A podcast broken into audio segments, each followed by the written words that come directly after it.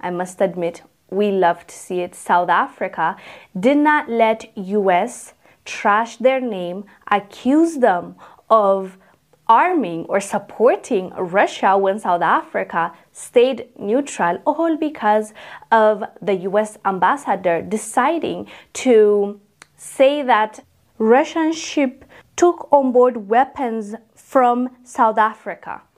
This is a huge accusation. And obviously, in true Western nations fashion, they freaked out, they made a statement, they accused South Africa of heinous crimes. And guess what happened? The US ambassador now is apologizing for what he said.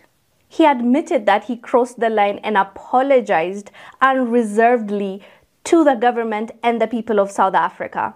He also tweeted and said, quote, I was grateful for the opportunity to speak with Foreign Minister Pandor this evening and correct any misimpressions left by my public remarks. In our conversation, I reaffirmed the strong partnership between our two countries and the important agenda our presidents have given us. Is this a game? Like, how can a whole ambassador of the US say something ridiculous and just tweet I apologize for the people and um, South African government for what I said. It was just a, like a misunderstanding. Are you serious, sir?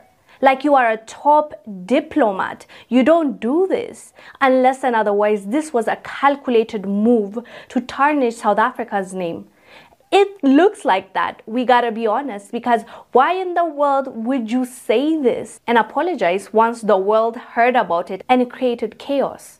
This is just ridiculous, honestly. But we are proud of the South African government. They didn't back down, they clapped back, they made a statement, they refused the claim. They said, We're not backing down. You're not about to get away with insulting our integrity. Anyways, fam, let us know down below what your thoughts are.